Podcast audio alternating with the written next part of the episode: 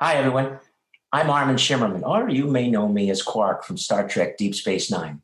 You're listening to Trek Untold.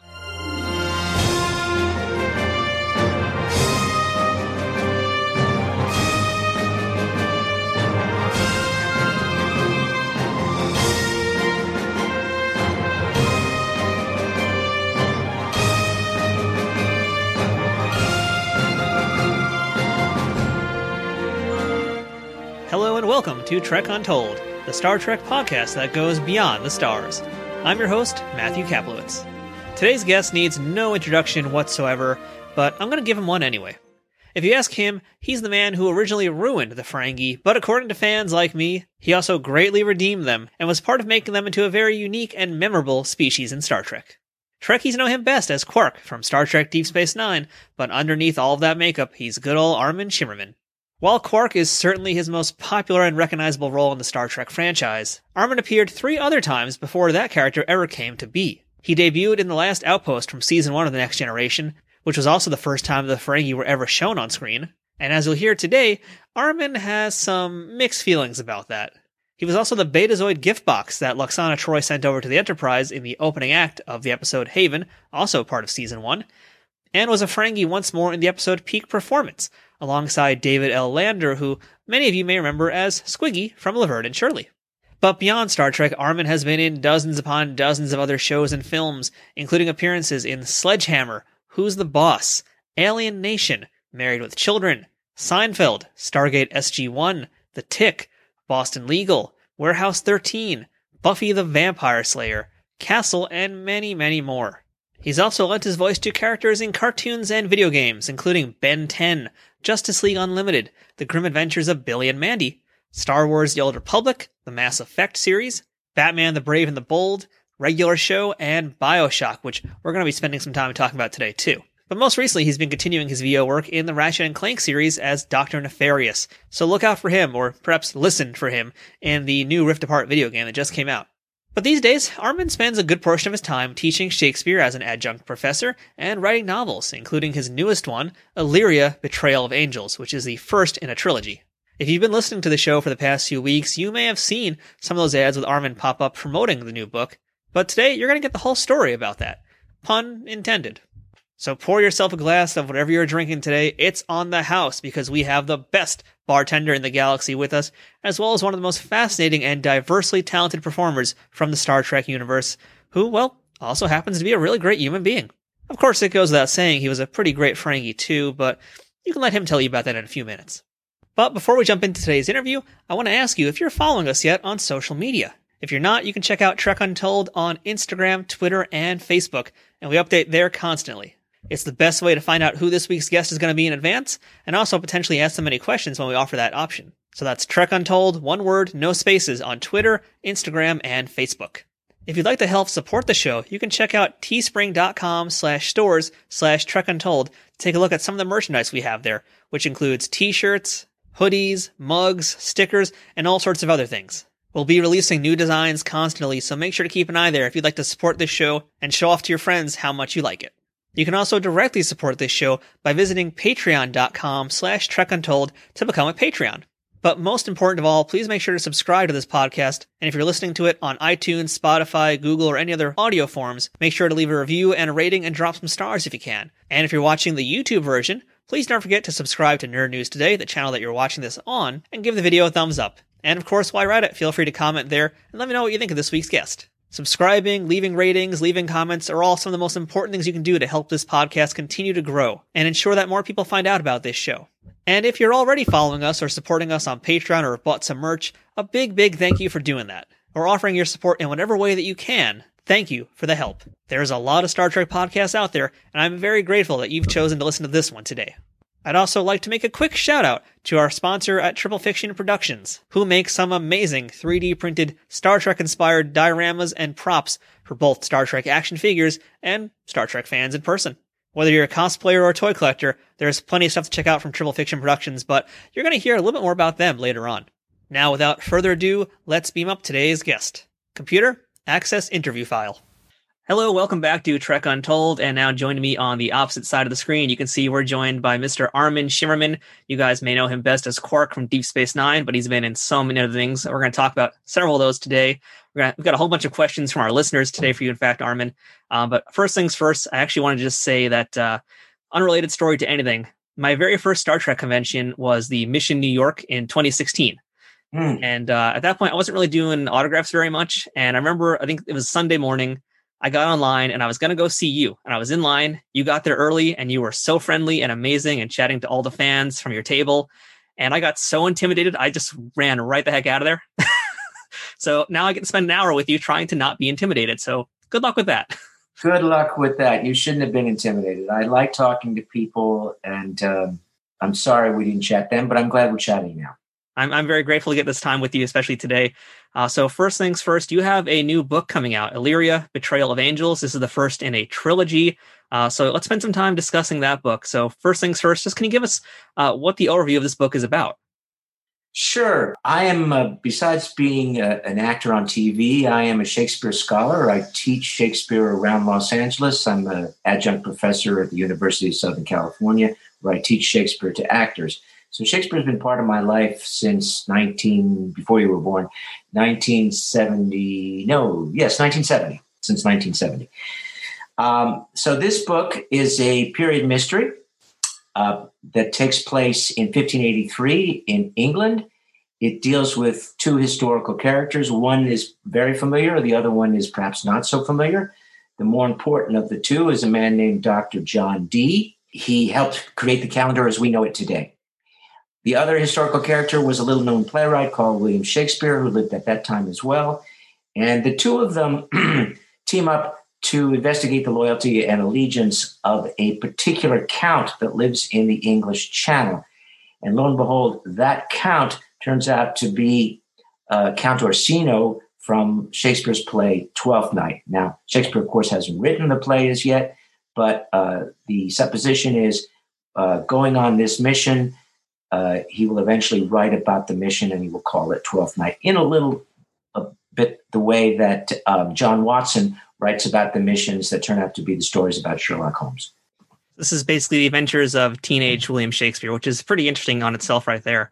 Right, because no one, no one knows what Shakespeare did do it, during his teenage years.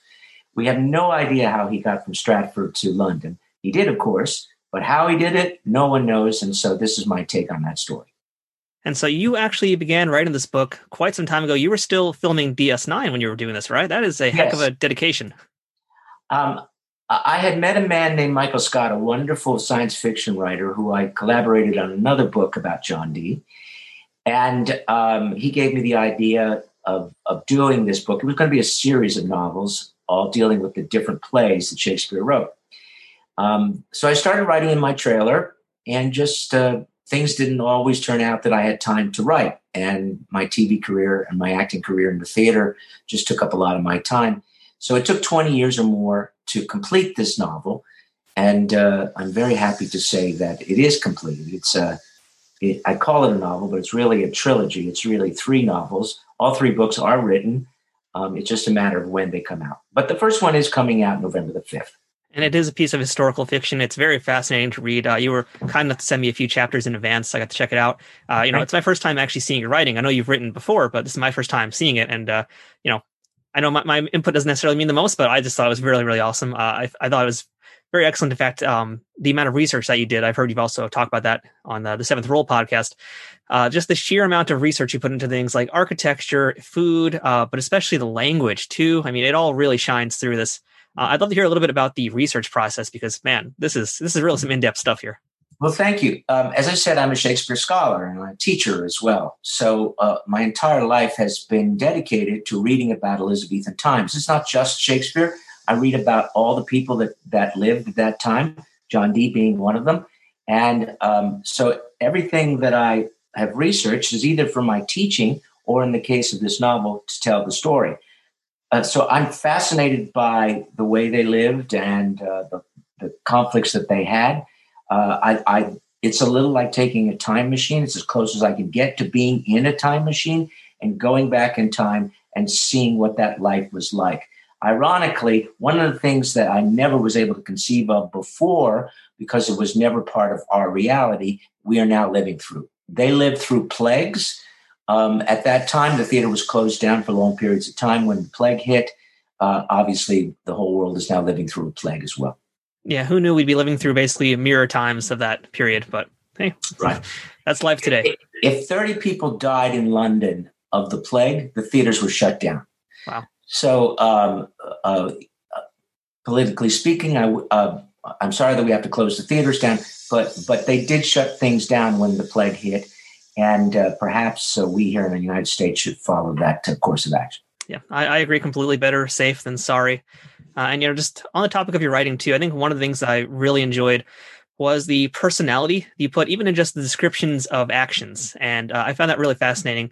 That I feel like that's very much the actor that you are basically putting these actions on them and, and giving them such personality. Like uh, I was reading I'm off the top of my head, I think it was the second chapter uh, with Nicholas Font, and uh, you're describing him having uh, meeting with somebody and just the way they're both interacting, the way they're eating, the way they're drinking.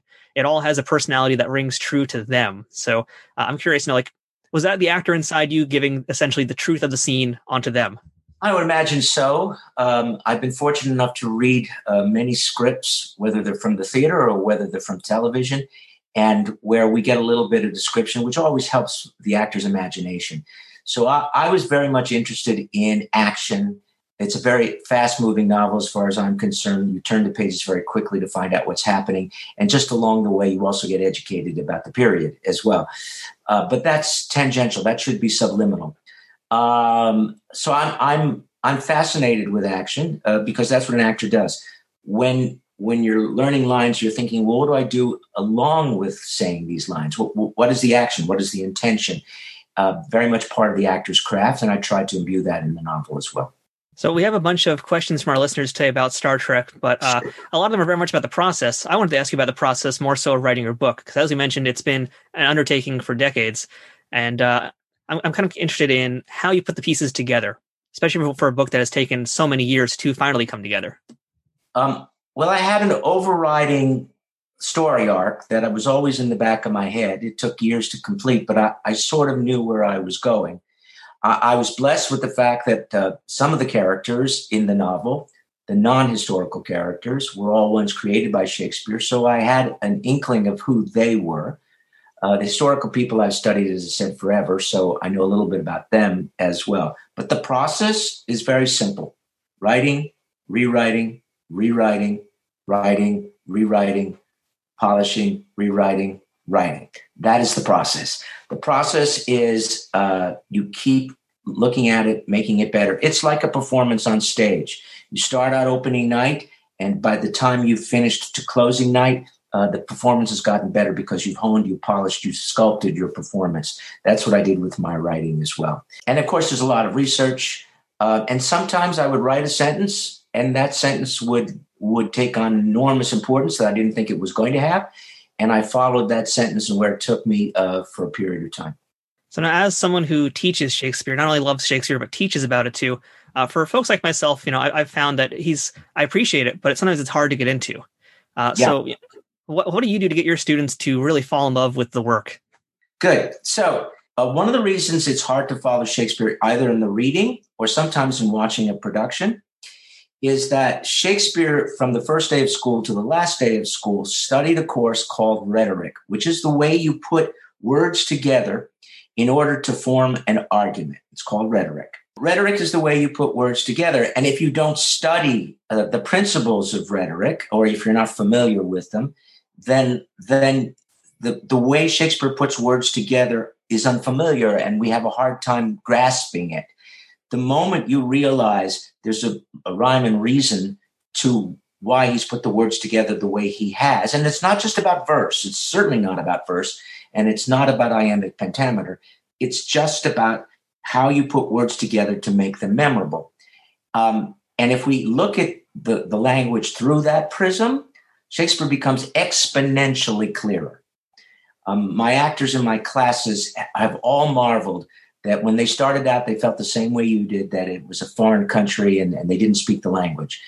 Um, but after learning the principles of rhetoric, and there aren't that many to learn, um, all of a sudden it made more sense. And more importantly, because they're actors, their performance were clearer to an audience. That all of a sudden lines that just didn't make sense before are now making sense. Now, that said, I'm not going to gainsay that that there aren't some words and some ideas that are unfamiliar because it's 400 years since he wrote those plays. And and I would imagine that anyone 400 years from now watching a Jay Leno program might have the same problems because of the references made to, to uh, uh, current events. But I will say, you know, references aside that are in the book, uh, it is pretty easy to read and understand. You know, for folks who are worried that you know it's going to be Shakespeare and it's going to be spoken Elizabethan English, uh, no, I mean it, it is, but it's not. This isn't like you're reading Clockwork Orange here. This is something you could easily get into and understand. Right. I was very careful to give the taste of the Elizabethan language without confounding the reader. Yeah, I think you definitely have accomplished that. So, you know, congratulations on that. And uh, and just because we are here too, we're talking about your books. Uh, your first book that you did was The Merchant Prince. And for folks who aren't familiar with that, can you tell us a little bit about that too? Sure. Um, uh, it's The Merchant Prince. It's all it, the lead character is again Dr. John Dee, a fascinating uh, Elizabethan for me. But really, the lead character in that is is not John Dee. The lead character is Quark, um, and that's what the publisher wanted, and that's what I wrote. Um, it was Quark inside the clothes of John Dee, and and um, it, it's it's a science fiction novel, whereas the one I just wrote is a is a period mystery, and uh, and in science fiction novels you can do whatever you want as long as it slightly makes sense. Um, but but it and there's a lots of Star Trek references in the Merchant Prince uh, gags and, and allusions and stuff like that. But it takes place in the 23rd century, and um, it too is three novels, a trilogy, but but it really is Quark um, uh, dealing with the future, with some Elizabethan references, uh, but not very many. That sounds really cool. And for folks who do want to check it out, we're going to have links to all that in the show notes. So make sure you guys head over there if you want to read any of Armin's books. And Illyria Betrayal of Angels comes out November 5th. This episode should be out by now. So in that case, you know, we'll have links to everything. And I believe you got autographed copies also available through your publisher, correct? That is correct. I will give a caveat, which is I'm not sure that after November the 5th, uh, there are autographed uh, possibilities. There may be. I'm not saying there isn't, but I'm not sure. So that, that's my caveat. That's my disclaimer. All right, so I'm going to have to retroactively do some work. So you guys are going to have probably already seen me post about the book in advance. Now you know why.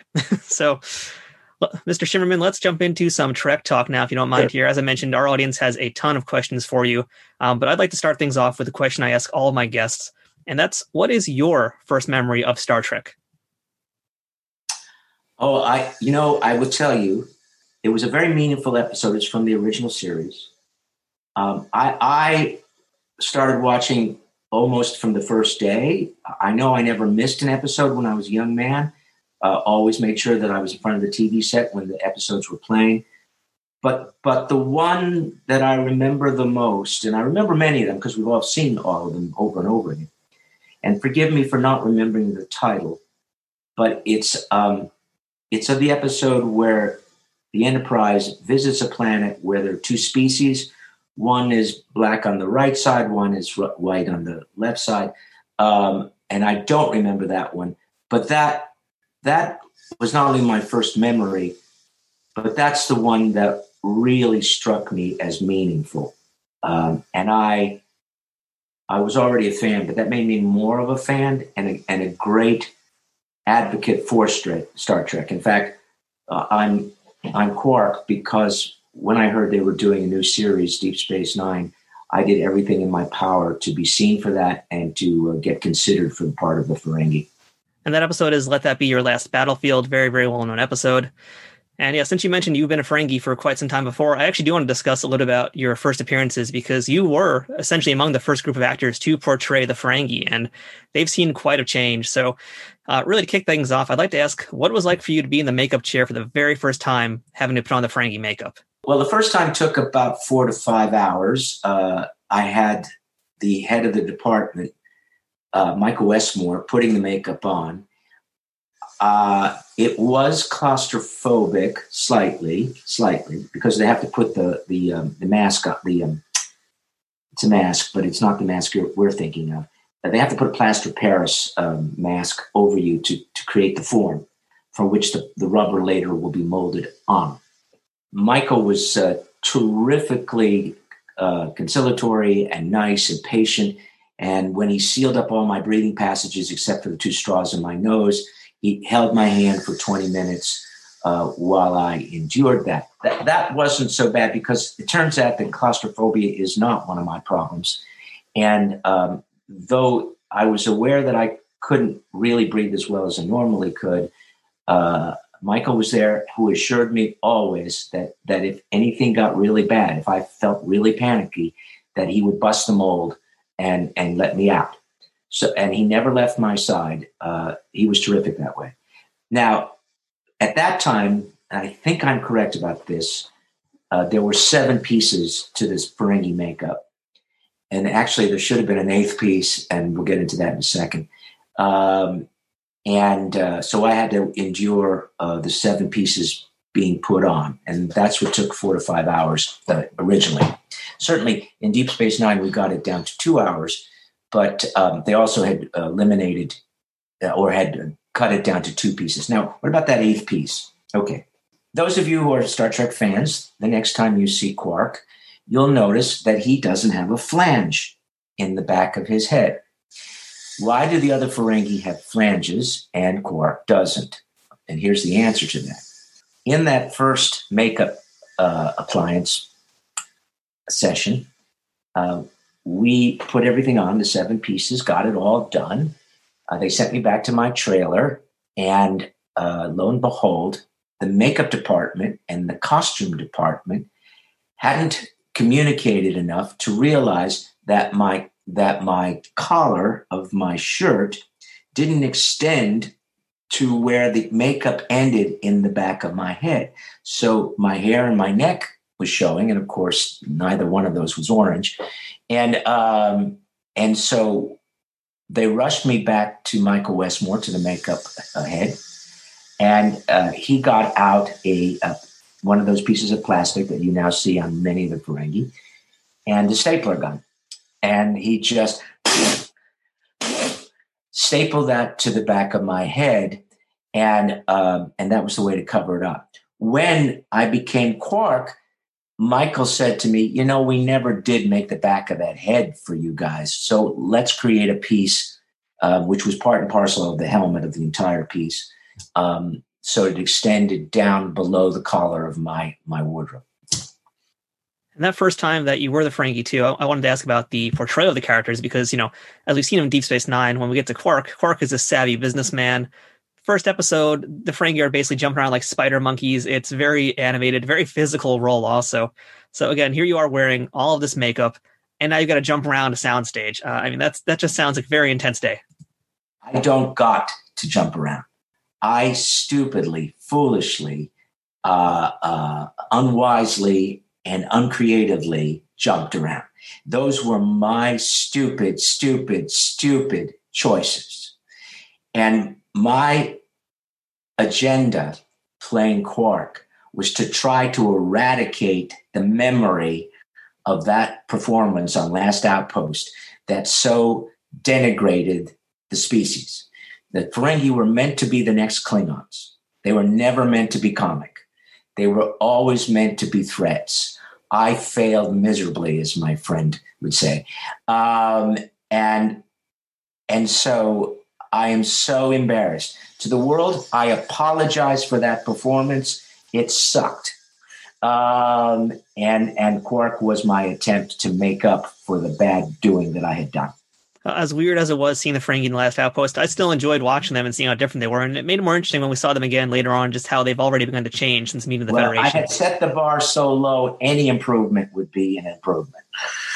Well, it was still wonderful to see.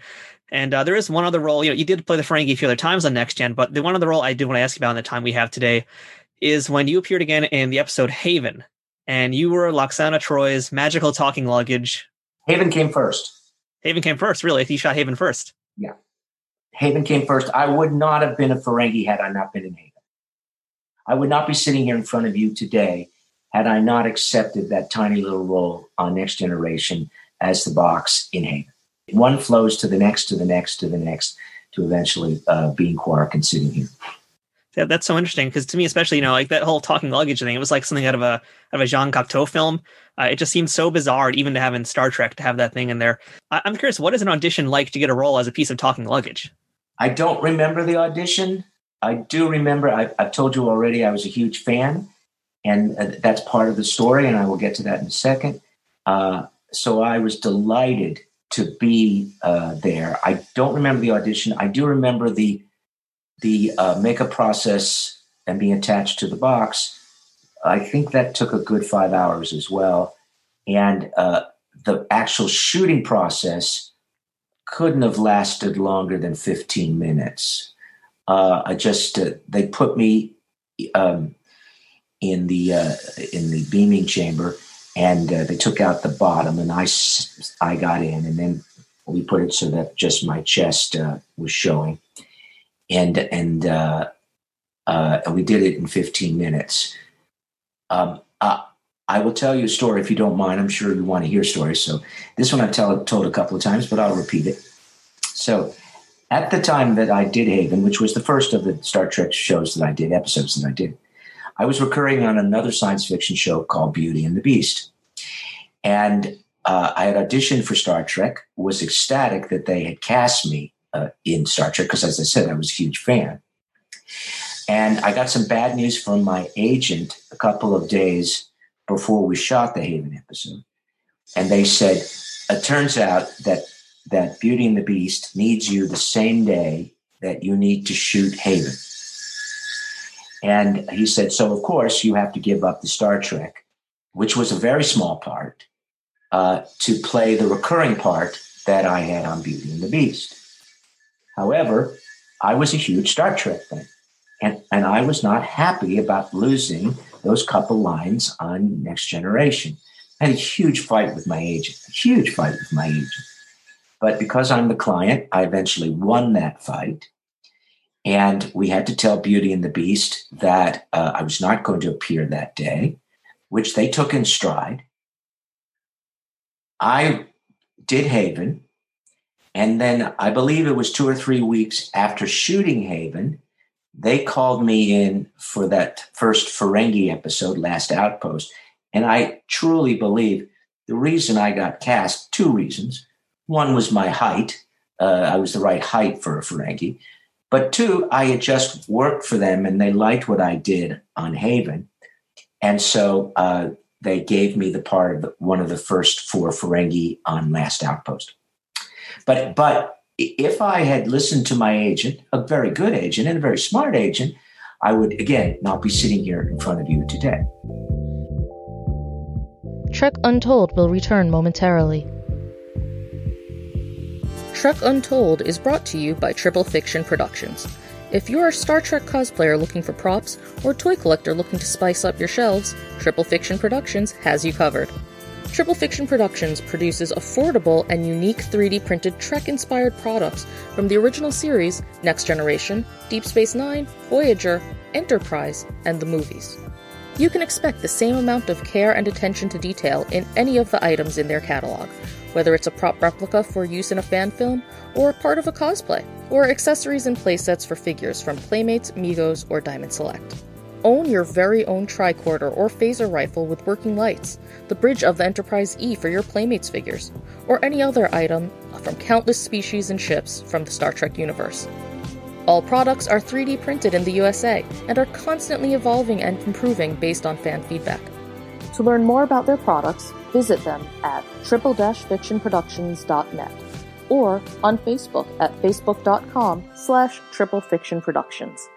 Triple Fiction Productions, taking Star Trek where no 3D printer has gone before. This is Lycia Naff, aka Ensign Sonya Gomez from Star Trek TNG, soon to get a promotion to captain on Lower Decks. Some of you may know me from my acting career but a lot of you probably don't know me from my charity. It's called drivebydogooders.org. Myself and a bunch of teenage boys from the block, we all jump into my SUV every Sunday and we drive to the outskirts of town. And right from the car window, we deliver water and wipes and protein and tarps and socks to our adult homeless who truly need it right now. I don't know if you know this, but in LA, there's not one single public bathroom and not one single water fountain for anyone. And out there in Skid Row, there's 11,000 people in 20 square blocks. So our water and our wipes are really needed. We go out every week, and you can follow us on Instagram or Facebook or right on the website drivebydogooders.org and throw in any amount, even a small amount is great. For instance, you can go on the website and when you click on donate, you can see where three bucks is going and what your money is going towards, or where 17 bucks is going. Sometimes it's for cheese, sometimes it's for socks, sometimes it's for just what's really needed, which is water. Any holiday donations you might be deciding where to relegate, please consider drivebydogooders.org. It's also completely a tax write off, and every little tiny, tiny bit helps, anywhere from $3 to $3 million. Your money goes directly to those who need it, and we have no overhead, no agenda, pure giving. And stay tuned for the animated version of Sonya Gomez on Lower Decks coming soon. DriveByDoGooders.org. We drive by, and what we do? What do we do? We do good. Thanks so much. Hope to see you at my website. Bye. We now return to Trek Untold. Armin, we have a bunch of questions from our audience today, and I want to kick things off here with really what was like one of the most popular things people were asking uh, and that they want to know about is the makeup process. And we've already talked a little bit about that. But just to kind of follow up on it, you know, I have a question here from uh, Warp Factor ZJ, and she asked on Twitter uh, about the prosthetic lobes and if you could hear through them, uh, if that caused any challenges on set. And I'm going to kind of just bum rush you with a few different questions about the makeup because there's just so many. Sure. Um, but, you know, to follow up with that too, we have another listener named uh, Wojtek Ryba and they want to know how sweat inducing the Ferengi makeup was. So, how sweaty and how hard was it to hear with all that stuff on? Well, your your questioners have answered their questions absolutely right. So, to answer the first one and, and expound a little bit upon that, um, it was a, it was a, a two piece piece of prosthetics. There was the mask that covered the nose and the cheeks, the eyes shone through, and then there was the helmet that sat just above my eyebrows, went over the head, included the ears, and as we said before, included the neck that hadn't been there before.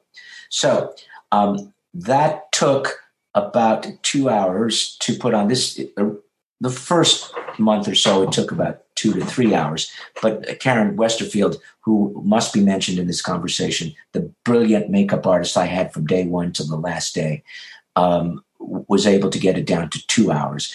Karen Westerfield is really the um, the genius behind the makeup, besides Michael designing it. But um, could I hear? No, no, I couldn't. Uh, was I completely deaf? No. But my hearing capabilities were rebo- reduced, I would say 75%. And, and in fact, if I was in a room with a number of people all speaking at the same time, um, impossible it was all white noise. I couldn't I couldn't make out any language, couldn't make out any words whatsoever. So luckily, when we shot, uh, one person talks at a time in a scene for the most part, and so I could hear them. But if you watch my performances, you'll see I usually am staring at the lips because uh, that helps me listen. I, it, I, I knew what the, the cues were, and I knew what my cue was, what the last word in the line was. And so I'm I'm looking, I'm listening certainly, but I'm also watching the lips to make sure that I hear what I hear. Now, uh, as far as the sweat, oh my God, yes, puddles, pools, lakes of sweat. Because the neck was completed, everything was sealed. Everything was sealed. Uh, because it's uh, it's somewhat of a, a, physical process to be under all that makeup and under all that costume and under all those lights. So yes, uh, I I would sweat a great deal, and at the end of the day, poor Karen Westerfield, when she took the head off, was usually drenched by the sweat that had built up in the head, uh, which only made the inside of the head that much hotter because I had hot sweat surrounding uh, the pores of my face uh, because the sweat had nowhere to go. One of the things I've noticed with a lot of the actors on Star Trek who had to wear the heavy prosthetics and the heavy makeup, like yourself and uh, Rene as Odo as well, was that you guys would do so many little things to help you emote because you're you're basically losing a lot of parts of your face that normally would be responsible for emoting in a scene. Instead, you have to use just the corners of your mouth as much as you can, or just little small eye movements. And I found that very interesting. Uh, can you tell us a little bit about how you find that physicality to do those little movements that make so much to a scene? Sure. in the first couple of episodes of Deep Space Nine, I was doing a lot of little movements to help uh, create the idea that I was an alien. Um, and the story I like to tell was I think in about the third or fourth episode, I was in my trailer taking a piss and uh, standing in front of a mirror uh, that was over the sink. And I looked in the mirror and saw this alien staring back at me and went and had an epiphany, which was I don't have to play an alien. Uh, look, I am an alien. This makeup does all the work. I, I don't have to do anything to convince anyone that I'm not human. Um, the makeup does all of that. So I began to not worry so much about little ticks or things like that, which I did too much of on the last outpost. Um, and just began to realize just do what you normally do and and make make what an actor would call specific choices. If I'm specific about what I'm saying, it will show up. Uh, it will show. It'll manifest itself in my eyes and in and in the corners of my mouth. Um, and, and that was pretty much it.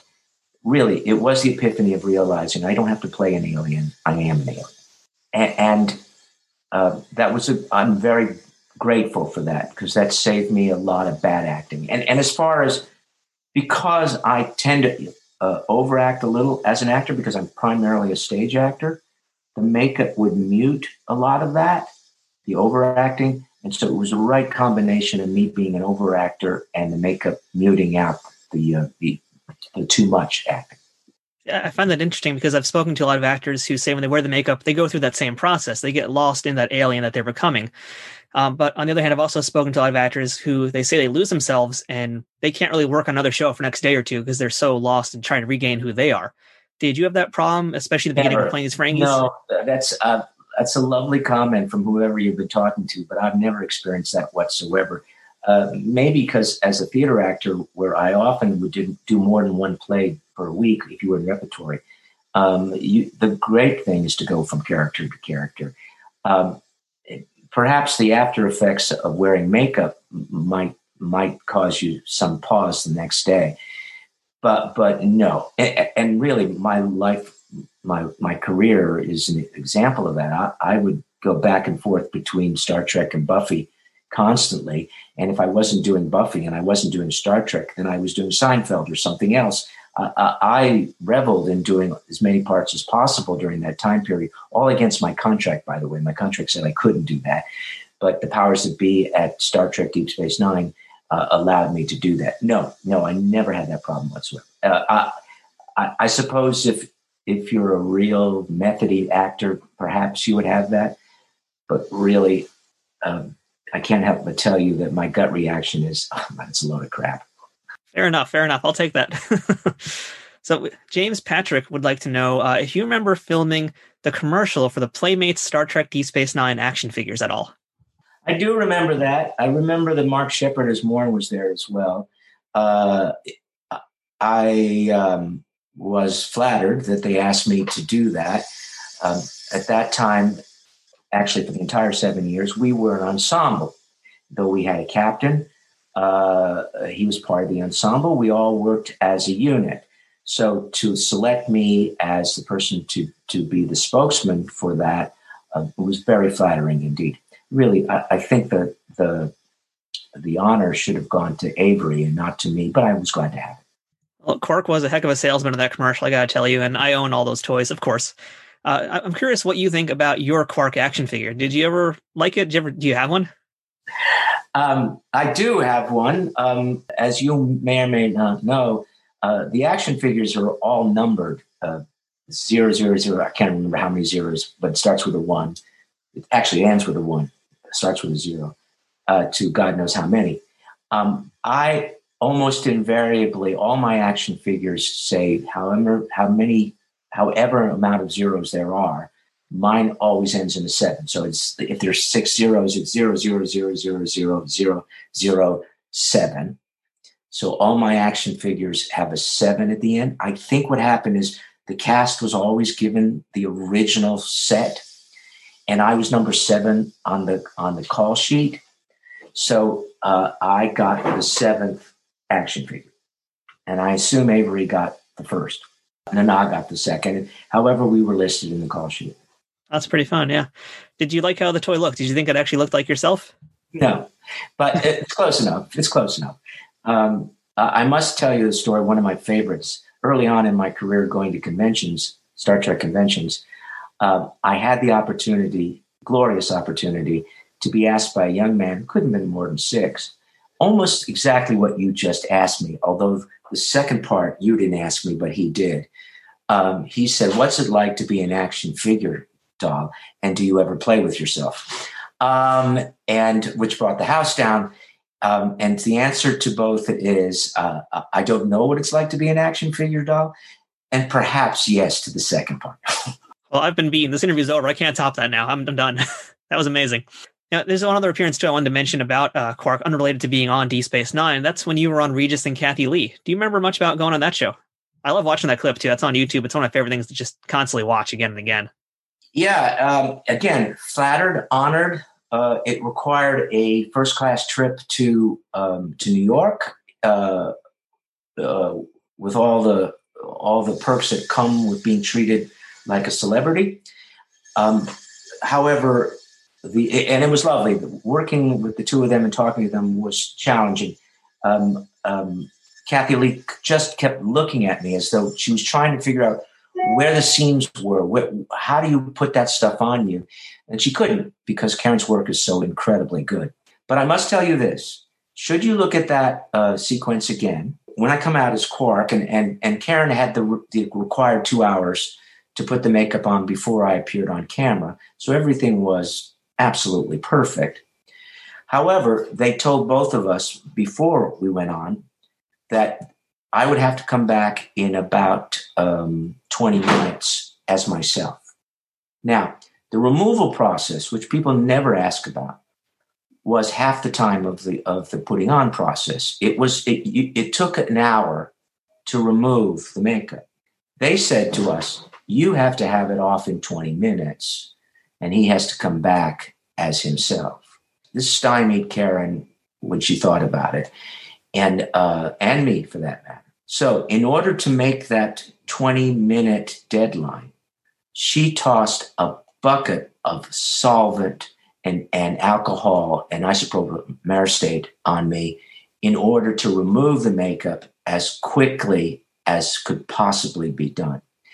Now, when you see the segment again, when I appear as myself, you may see me just doing that because the fumes from the alcohol still surrounded me and I was inundated with these fumes.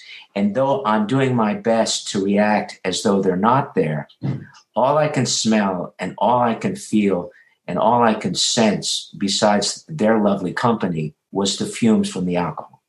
So it's a little, I'm not drunk, but, but it, it it was overwhelming. It it it was like standing over, you know, a, a, a carload of open paint cans. But you you you muscle on. You you do what you can, and uh, um, and it turns out very well. It turns out very well. Yeah. Now, we had a lot of folks who wanted to know more about your relationship with Rene. Uh, in fact, uh, you know, one of the things that I think a lot of people brought up was the episode where Quark and Odo are stuck on a planet together. That's the episode called The Ascent. Um, but I just recently rewatched an episode called Crossfire. Uh, and I think that's honestly like one of my favorite examples of the chemistry that Quark and Odo and that Armin and Rene had on set, uh, because it's a very much episode about exploring Odo's humanity.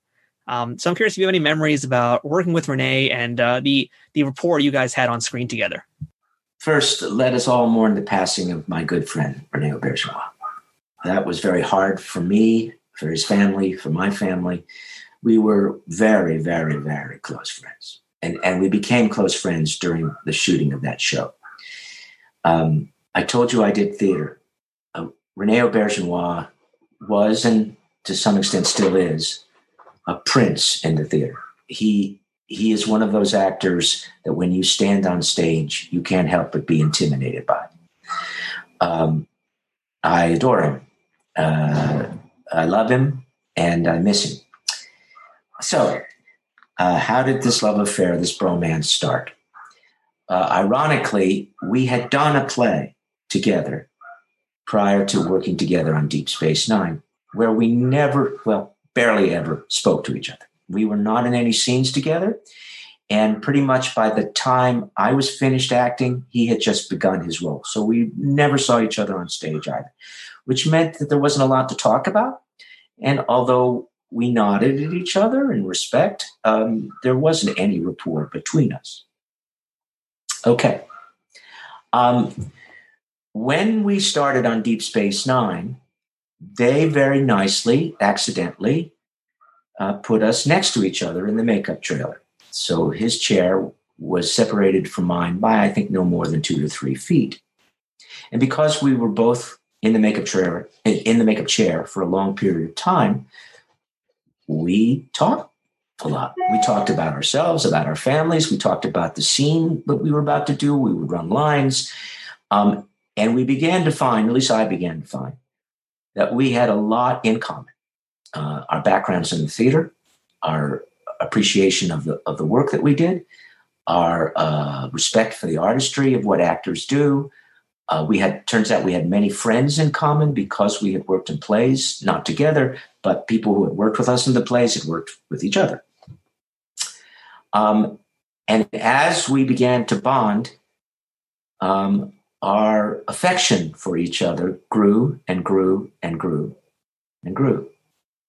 And the writers who are no fools began to see that not only in the dailies, but also as they when they came backstage to visit, how close the two of us were. So um, they began to write that into the show as well. But I am blessed that I had not just seven years, because our friendship went on after the show as well. I had all those years uh, to be accounted one of Rene's friends. Yeah, I'm very sad I never got a chance to actually meet him at any conventions beforehand because he's pretty much, I think, my favorite actor in all of the franchise. I just rewatched the episode called The Begotten recently, which is the episode where Odo takes care of a changeling baby. Uh, and it's the episode where he gets his powers back. Um, but I found it to be one of the most moving episodes that I've seen with Rene in it. And uh, I'm wondering, since you got to be on the set for so many of these episodes, if there was any uh, particular ones that either you were a part of or just one that you were watching from the wings uh, that stood out to you as a very memorable and truthful performance for Rene. Well, it, it's hard. I, uh, you know, we, we were talking before. Do you ever separate? It takes you time to separate yourself from the role. Uh, oftentimes, when I'm watching him as Quark, I'm watching him with Quark's thoughts in my head, which are always somewhat combative somewhat uh, uh, uh, shifty. So um, um, I, I, I didn't always watch his performance from my point of view, but from my character's point of view. Um, and that sounds really highfalutin, but I'm afraid that is the way I, uh, I worked. But I would see his performance in episodes and and was sorry that I didn't stand out in the back and see scenes that I wasn't in, stand on set and watch him perform. I must tell you, he never had a false moment in in all the times I worked with him, um, and he always, despite the fact that he was very restricted, not only in the makeup but but the character as well, was a very restrained, uh, uh, self-contained performance, uh, brilliant to watch. Um, and yet he was able, in that self-restraint, to show you his love for other people his admiration for other people, his respect for the law, his respect for the for the for the station that he worked on. Great, great performance. But uh, as I said, he's a prince. He's a prince, and and as it turns out, he actually is a prince. Uh, he, he has royal blood. So I've got a question from Sharon Schlemit Berman, who uh, wanted to ask about the Jewish representation of Ferengis. And ah. given the anti Semitic overtones that are perceived about the Ferengi characters, uh, she wondered if your character did anything to uh, challenge those stereotypes. And the reason I asked this question is, in fact, uh, at that first convention I went to in 2016, someone in the audience asked you that exact thing, and you had a really wonderful answer for it. And uh, I'd love to just share it with my listeners today as well. Sure, I have, as as Matthew just said, uh, been asked several times about were the Ferengi a, a representation of the Jews. Um, and I first I would point out that almost all of the actors who played Ferengi were Jewish. I'm Jewish. Uh, uh Ira is Jewish, who, wrote was one of the primary writers of the Ferengi episodes. Rick Berman is Jewish. uh, the executive producer. Um, so we certainly were not denigrating Jews. That that was nowhere in our perception. Now, the story I think Matthew was alluding to is that oftentimes when I'm asked that question, the response I give, and I think this is what you're looking for, is that when I travel abroad, um, the same question is asked, but the reference is always different. When I went to Australia, the uh, Australian people there asked me, Are the Ferengi the Chinese? When I went to England once, somebody asked me, Are the Ferengi the Irish? Um, when I went uh, to the uh, to Italy, someone asked me, uh, "Are the Ferengi the Arabic nation?" So what I've come to learn is what the Ferengi were was what I call the other, the other group of people that are always a minority that live in a society where they are the minority, and they have different cultures, different aspects, oftentimes different looks than the majority of the people. So, no, um, we were not in any way advocating anti Semitic behavior, but we were part of that group that is the other, that are frowned upon. And, uh, and if you see it as, as the Jewish nation, um, that's because perhaps that's the other group uh, in, in our culture. Yeah, thank you for sharing that answer. And, you know, again, that was my first convention ever for Star Trek. And of all the panels I attended, that was to this day still the one response that has just stayed with me. It's been really important. And, uh, you know, thank you for that really great sentiment about that. Uh, on a lighter note, I have a question from Andrea Levine. And she wants to know, based on your appearance as Principal Snyder on Buffy, what kind of principal would Quark have been? Uh, he would not have been Snyder, not in any ways. Uh, I always uh, describe the difference between the two characters that I was playing nearly every week or every other week. Quark was a people person. He liked people. He liked to be around people. He liked conversation. Uh, he, he liked to see people smile. Uh, Snyder was just the opposite. Snyder uh, would have been happy in a cave by himself, uh, you know, uh, and in dim light. He didn't like people. He certainly didn't like children uh, or teenagers. And so the idea of what kind of principal Quark would have been like, uh, I think if Quark had been principal of Sunnydale High, uh, uh, all hell would have broken loose, if you pardon the pun. Just on the, uh, topic of other roles you played, because you've had such a prolific career, and I wish we had time to talk about so many other things today. But uh, the one that I just discovered, and I, I don't know how I didn't know this, but I just learned that you were the voice of Andrew Ryan in Bioshock. And I, mean, I'm normally I think excellent at picking out actors' voices in cartoons and video games and all these things. I, I know him like that. But yours, even listening to it again, not that long before we just did our interview together, it doesn't even sound a thing like you. It's amazing. Uh, would you kindly explain us a little bit about being Andrew Ryan? Sure. Like the shows I've already mentioned, and there are lots of others. We haven't talked about theater at all, really. Um, the reason I don't sound like Andrew Ryan is that they turned up the bass um, on my voice quality. So my voice, which is tends to be a little high to begin with, they got rid of all of that and just used the baser qualities of my voice. Um, that aside, everything else is me, and uh, and the reason I believe they chose me for Andrew Ryan is my rather extensive Shakespearean background as an actor. And so I was able to approach that that wonderfully poetic language uh, in a classical way. Um, and so it's it's very rare, either in games or on TV, to have that really classical approach to language and perhaps my study of rhetoric, perhaps my study of, of the period, all infuses itself in that. E- even though Andrew Ryan is in the future, not in the past, but but he senses himself as a as a sort of Shakespearean character, and um, that's what I did. I, I also must say uh, they were v- some of the speeches that Andrew Ryan has are some of the most phenomenal speeches I've ever performed. And that's even including most of the Shakespeare plays that I have done. Yeah, it's a real powerhouse role. Uh, amazing stuff to work with. You really were given a lot to work with, and you made just an amazing thing out of all of it. So, yeah, I still can't get over it. It was amazing. You've done so many other great voiceover roles too, but uh, Andrew Ryan is still just such a standout piece, and it really began the argument as seeing video games as actual pieces of art. Yes, absolutely. Not only the the uh, background drawings that, are gorgeous, but the script itself is is just exquisitely good. My voice actually is just a tiny bit rough this morning because yesterday I, I was uh, again enacting a, a, a, franchise that I've been working on for what 18 years called Ratchet and Clank. Um, so I was playing my character Nefarious, and so which is a lot of shouting as opposed to Andrew Ryan. So there's a little bit of a, of a I can feel it anyway, uh, a hoarseness in my voice uh, from working that yesterday. And since you brought up the theater stuff, uh, I would like to ask just a little about that. You know, I normally uh, am, far, farther on top of things when it comes to theater related questions, but this time around, I just had so many things about TV shows. But um, just you know, off the top of my head, favorite Shakespeare play and favorite role to play in a Shakespeare play. My favorite Shakespeare play, uh, you know, I usually answer that question by saying they're all my children.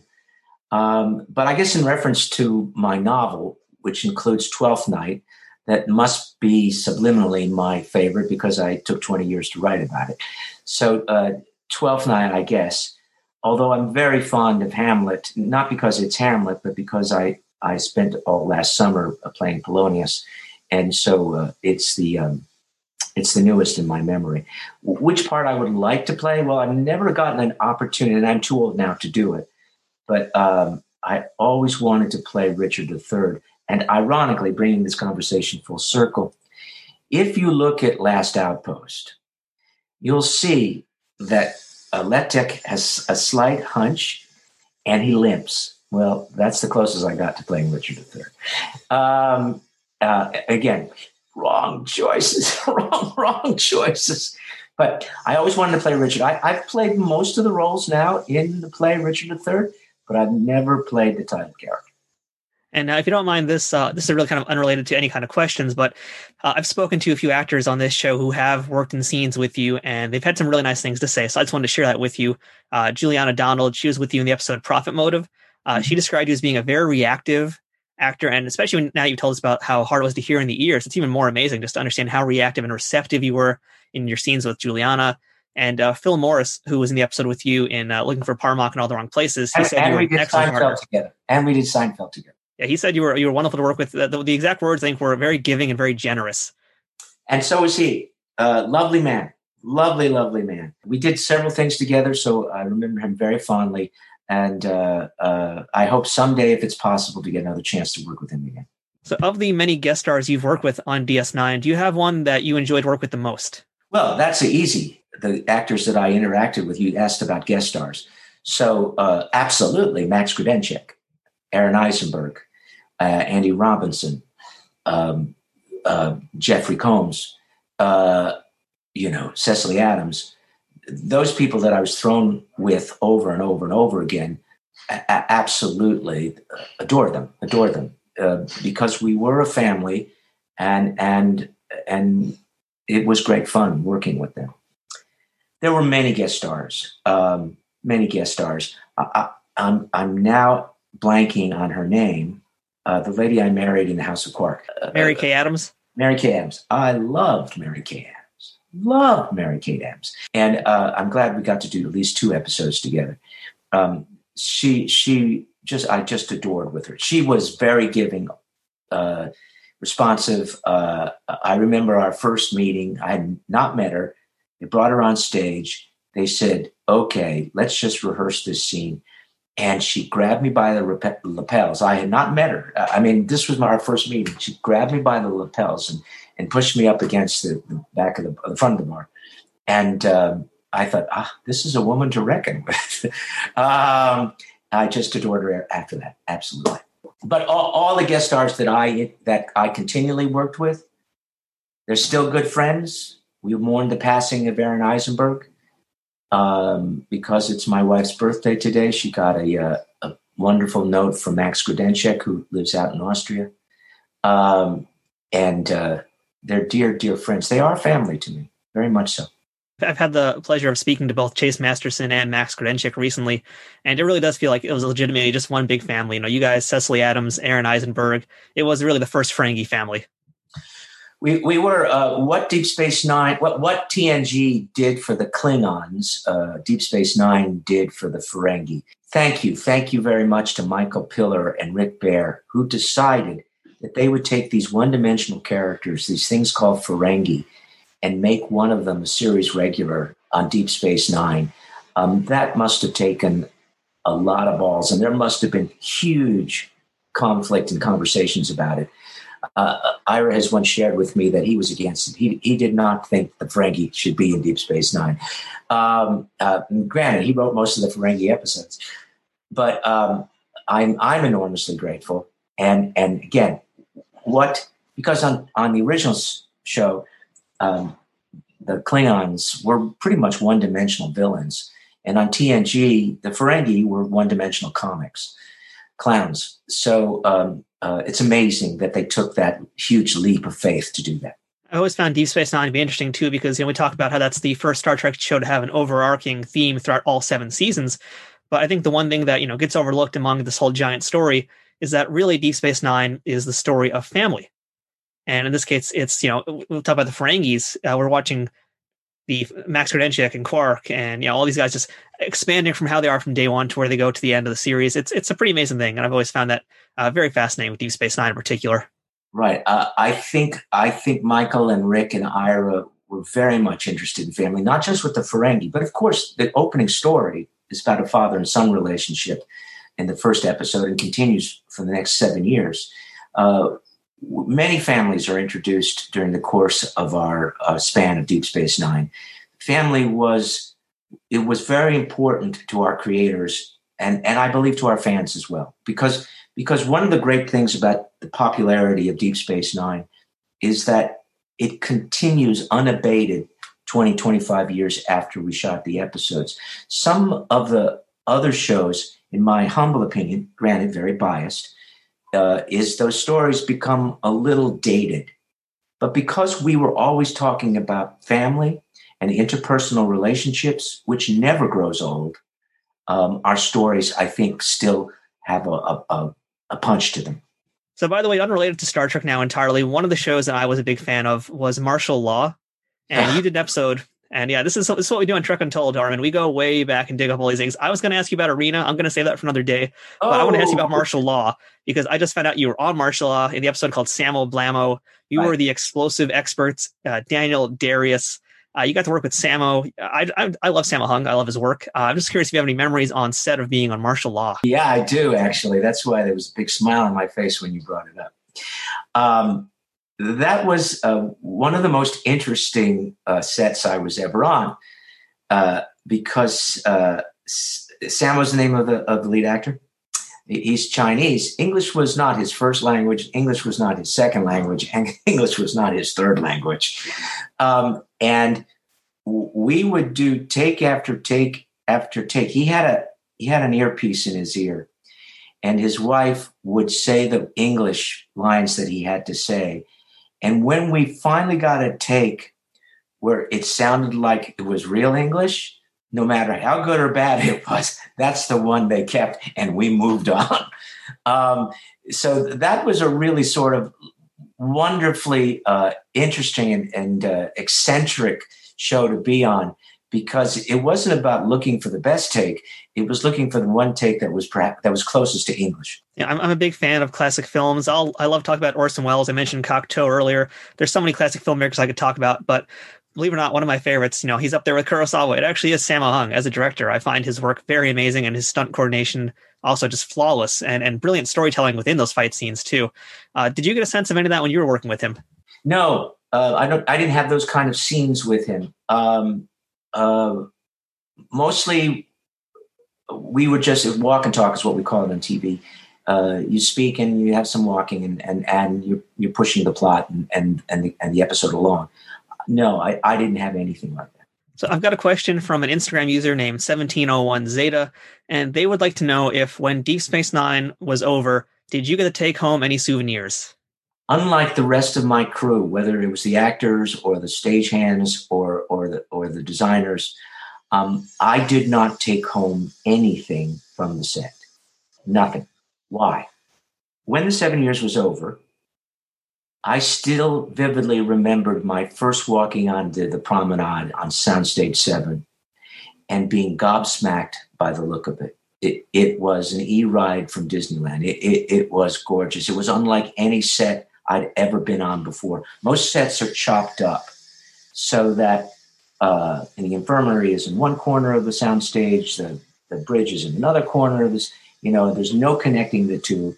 Uh, yes, there's a little hallway that you can show the connection on camera, but they're not really connected by a hallway. They're not.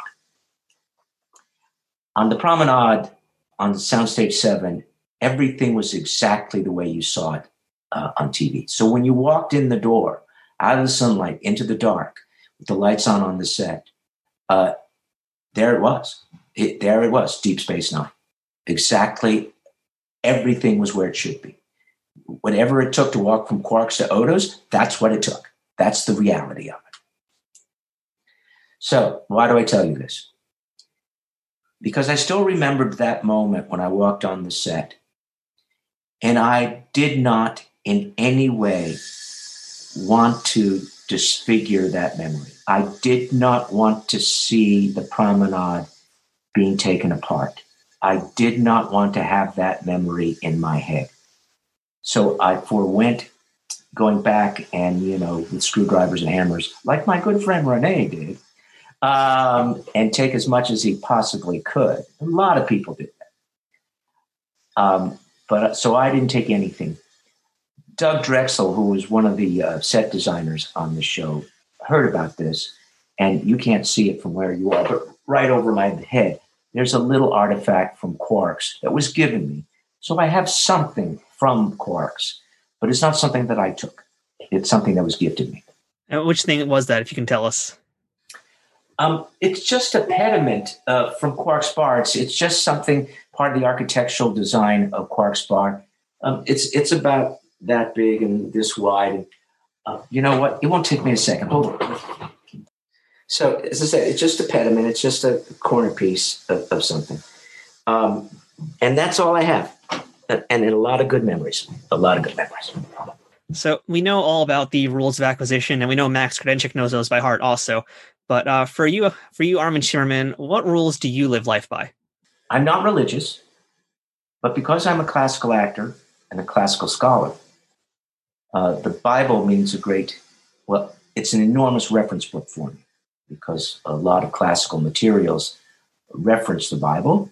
And certainly the Elizabethans that I've studied all my life were very much affected by the Bible. So I, I think subliminally and subconsciously, uh, I try to live by uh, the morals that are that are taught not only in the Old Testament, but also in the New Testament. Uh, mercy, grace, compassion, all taught in the New Testament, justice, obedience, taught in the Old Testament. I think those are part and parcel of, of what I believe in. One last thing about Deep Space Nine, and we'll move on. I'm curious now also for yourself as an actor, as this person who's so deep in Shakespeare, especially. Was there a moment for you where you were doing a scene as Quark where it just read very much as you and is a monologue or a scene that just has always stuck with you as one that you've remembered as just one that just felt very truthful and very much uh, exposing Armin Shimerman almost underneath it. Well, there are several of those. There wasn't just one, there were many. There was an episode, and you'll have to help me with this. I don't remember the title. It, was where um, Quark is dealing with Moogie. It's one that uh, Alexander Siddig directed. And um, and we played the scene, Cecily and I, Moogie and Quark, um, as though it was a real sort of family situation. In which case,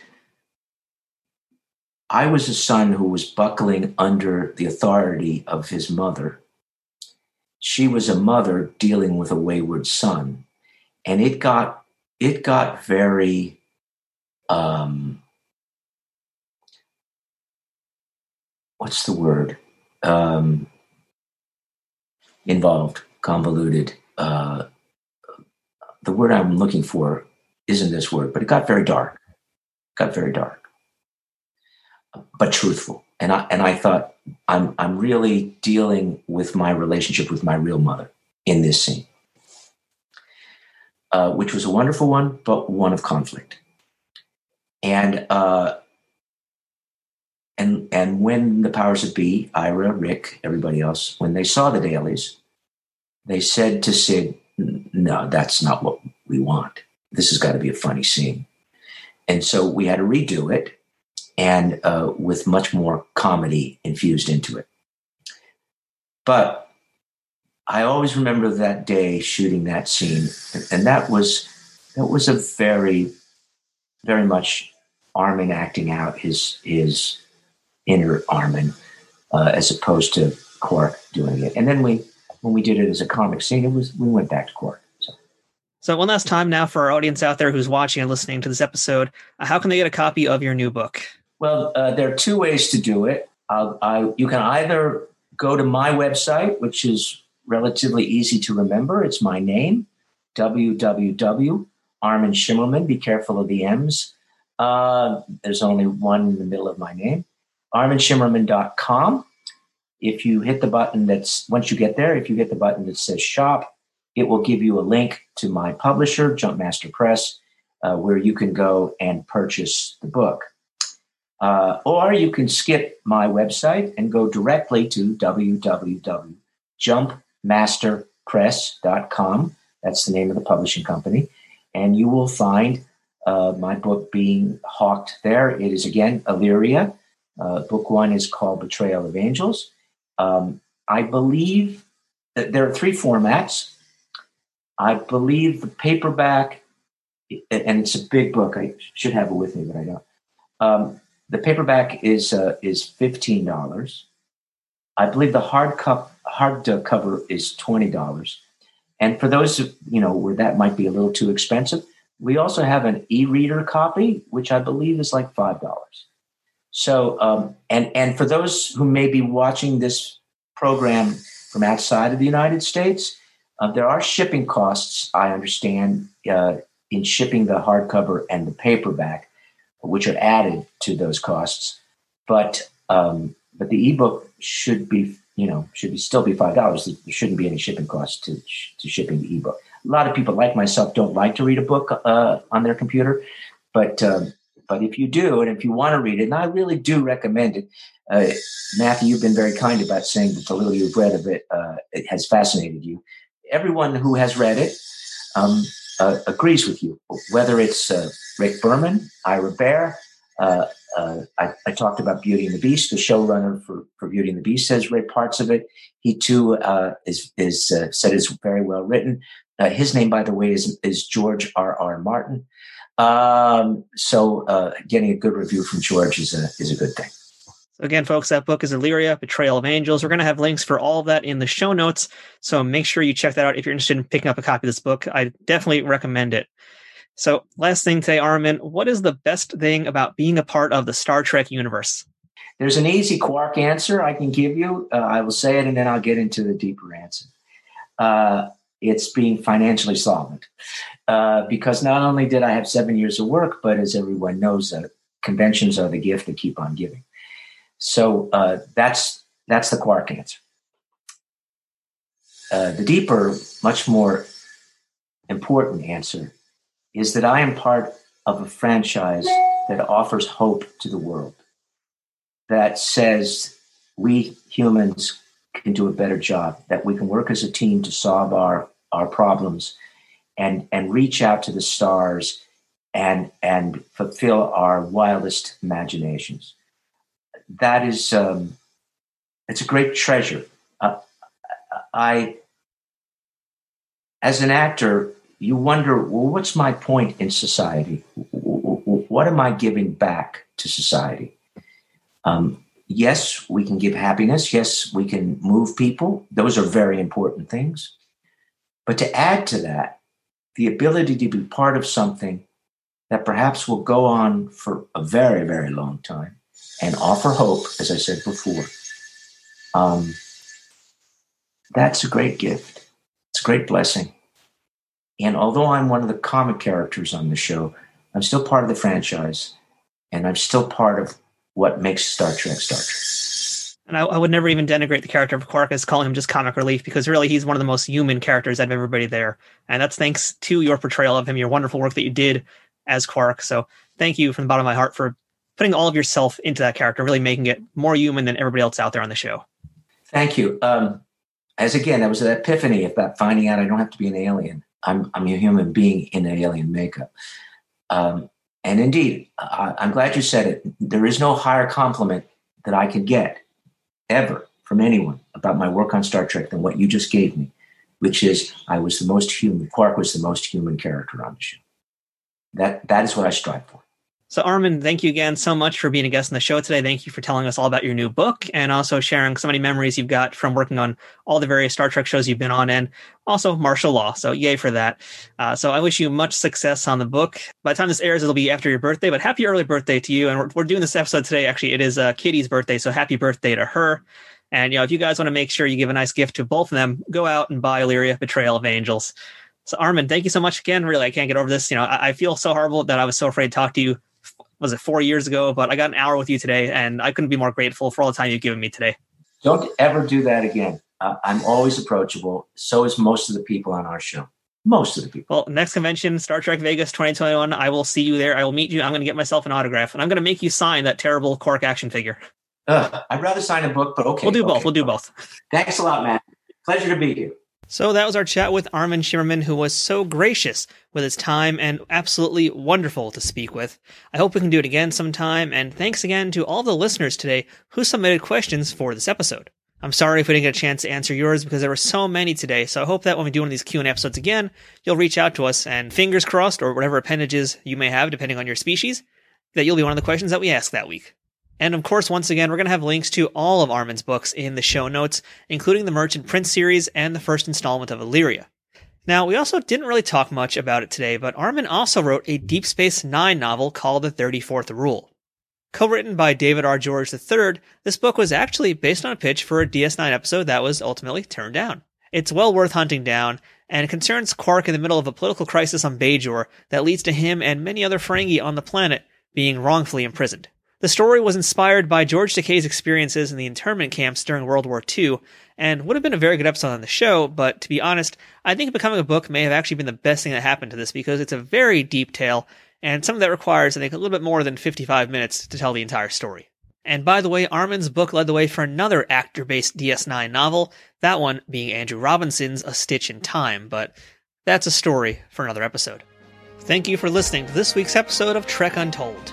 If you aren't already, please make sure you're following us on Twitter, Facebook, and Instagram at Trek Untold. And if you'd like to watch the video version of this podcast when available, make sure to check out youtube.com slash nerd news today. And don't forget you can also check out teespring.com slash stores slash Trek Untold. Check out all the Trek Untold merchandise we have, or consider supporting us on patreon.com slash Trek Untold. Any contribution you can make helps keep this ship running at optimum power. But even just listening to the show and telling your friends about it does a pretty big thing for us too. So please leave a rating and review if you're listening to this in the audio form, or give the video on YouTube a thumbs up and sub to the channel. There's no wrong way to help Trek Untold out, so whether you're just dropping a review, giving us ratings, or if you're able to offer us any support monetarily, we thank you so much for doing that. And we also thank you for again choosing to listen to Trek Untold. Once again, thank you to our sponsor, Triple Fiction Productions. If you'd like to send us some feedback, suggest a guest, or ask to be booked as a guest on this show, or provide a sponsorship opportunity at Trek Untold, please email me at trekuntold at gmail.com. I'd love to hear from you and hear your thoughts on what you thought about this week's episode and our guest. I'm Matthew Kaplowitz. This has been Trek Untold, and until next time, fortune favors the bold.